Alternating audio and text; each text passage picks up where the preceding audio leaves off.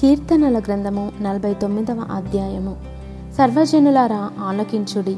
సామాన్యులేమి సామంతులేమి ధనికులేమి దరిద్రులేమి లోక నివాసులారా మీరందరూ ఏకముగా కూడి చెవియొగ్గుడి.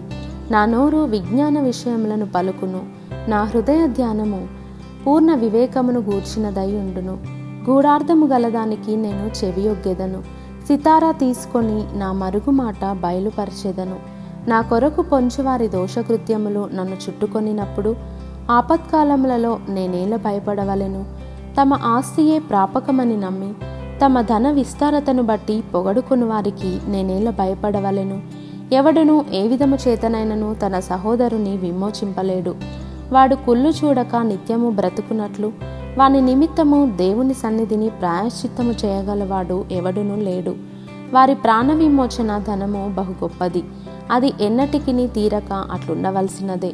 జ్ఞానులు చనిపోదురని సంగతి అతనికి కనబడకుండా పోదు. మూర్ఖులను పశుప్రాయులను ఏకముగా నశింతురు. వారు తమ ఆస్తిని ఇతరులకు విడిచిపెట్టుదురు.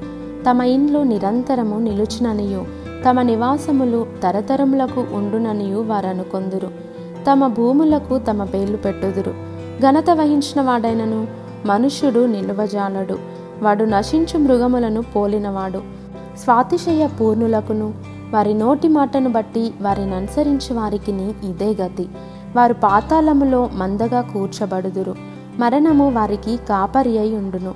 ఉదయమున యథార్థవంతులు వారి నేలుదురు. వారి స్వరూపములు నివాసము లేనివై పాతాళములో క్షయమైపోవును దేవుడు నన్ను చేర్చుకొనును. పాతాళ బలములో నుండి ఆయన నా ప్రాణమును విమోచించును. ఒకడు ధన సంపన్నుడైనప్పుడు వాని ఇంటి ఘనత విస్తరించినప్పుడు భయపడకుము. వాడు చనిపోవునప్పుడు ఏమీ కొనిపోడు. వాని ఘనత వాని వెంట దిగదు. నీకు నీవే మేలు చేసుకొంటివని మనుష్యులు నిన్ను స్తుతించినను. తన జీవితకాలమున నొకడు తను పొగడుకొనినను. అతడు తన పితరుల తరమునకు చేరవలెను. వారు మరి ఎన్నడును వెలుగు చూడరు. ఘనత నుండియుండియు బుద్ధిహీనులైన వారు నశించు జంతువులను పోలియున్నారు.